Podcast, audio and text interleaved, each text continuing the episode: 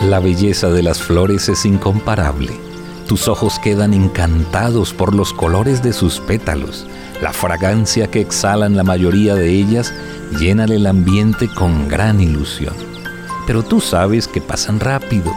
Unos pocos días después de su inigualable belleza, por más que te esfuerces en conservarlas, su frescura comienza a marchitarse y sus tallos se rinden ante el paso de su efímera vida.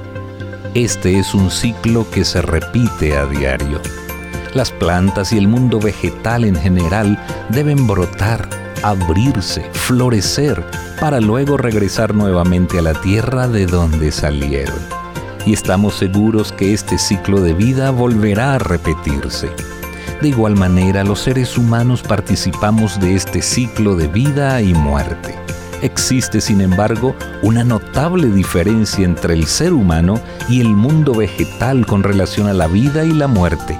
Las flores no saben que han de morir, pero nosotros, desde que tenemos uso de razón, sabemos de la existencia de la muerte. La empezamos a entender cuando se marchita una flor, cuando nuestra mascota fallece. Bien lo declaró el sabio Salomón cuando expresó, porque los que viven saben que han de morir. Eclesiastés 9:5. Sin embargo, la muerte no formaba parte del plan original de Dios para la existencia del ser humano, y ese sigue siendo su plan, liberarte de la muerte eterna para concederte vida y vida en abundancia. Sea hoy tu oración, Señor, ayúdame a comprender tu plan de vida para mi existencia me dispongo a comprender tus promesas de salvación. Por favor, bendíceme hoy.